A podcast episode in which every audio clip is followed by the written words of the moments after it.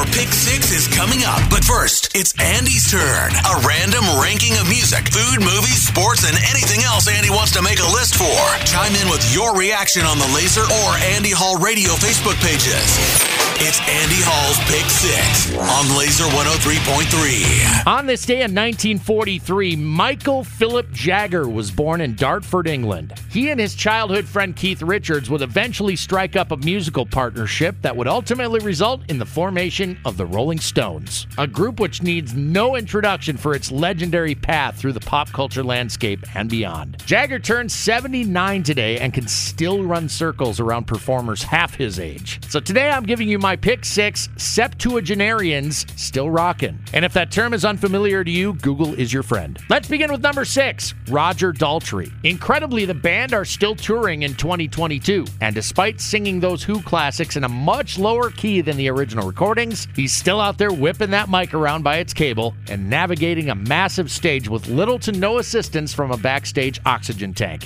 Gotta respect that. Coming in at number five, Robert Plant, a living legend that not only still plays shows, but is also still making great original music. And though lifelong fans would prefer a Zeppelin reunion, or at least one with Jimmy Page, Plant has made it abundantly clear he is happier with Alison Krauss and the sensational Space Shifters at this point in his career. Can't argue with the fact that no matter who it's with, they're still buying the records and the tickets. At number four, Ozzy Osbourne. It's hard to believe the Prince of Darkness is 73 years old. In some respects, it feels like just yesterday he and his family were starring in their own reality show on MTV. That show, The Osbournes, premiered in 2002 when Ozzy was 53. He's still making music, and we hope will continue to tour in the very near future. Number three, Eric Clapton. Impressive to consider he's been part of the landscape since the 1960s, and even back then was mentioned among the greatest of all time at his craft. The fact that he's still out playing solo shows on occasion when he doesn't have to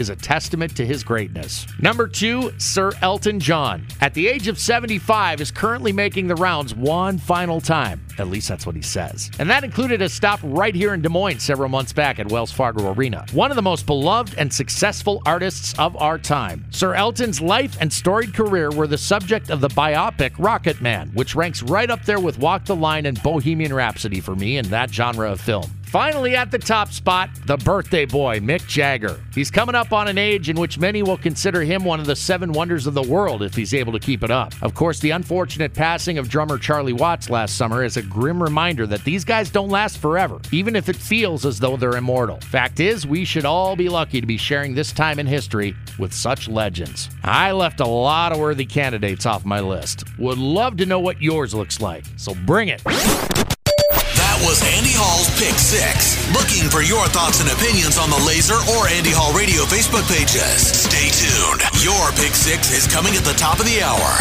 on Lazer 103.3.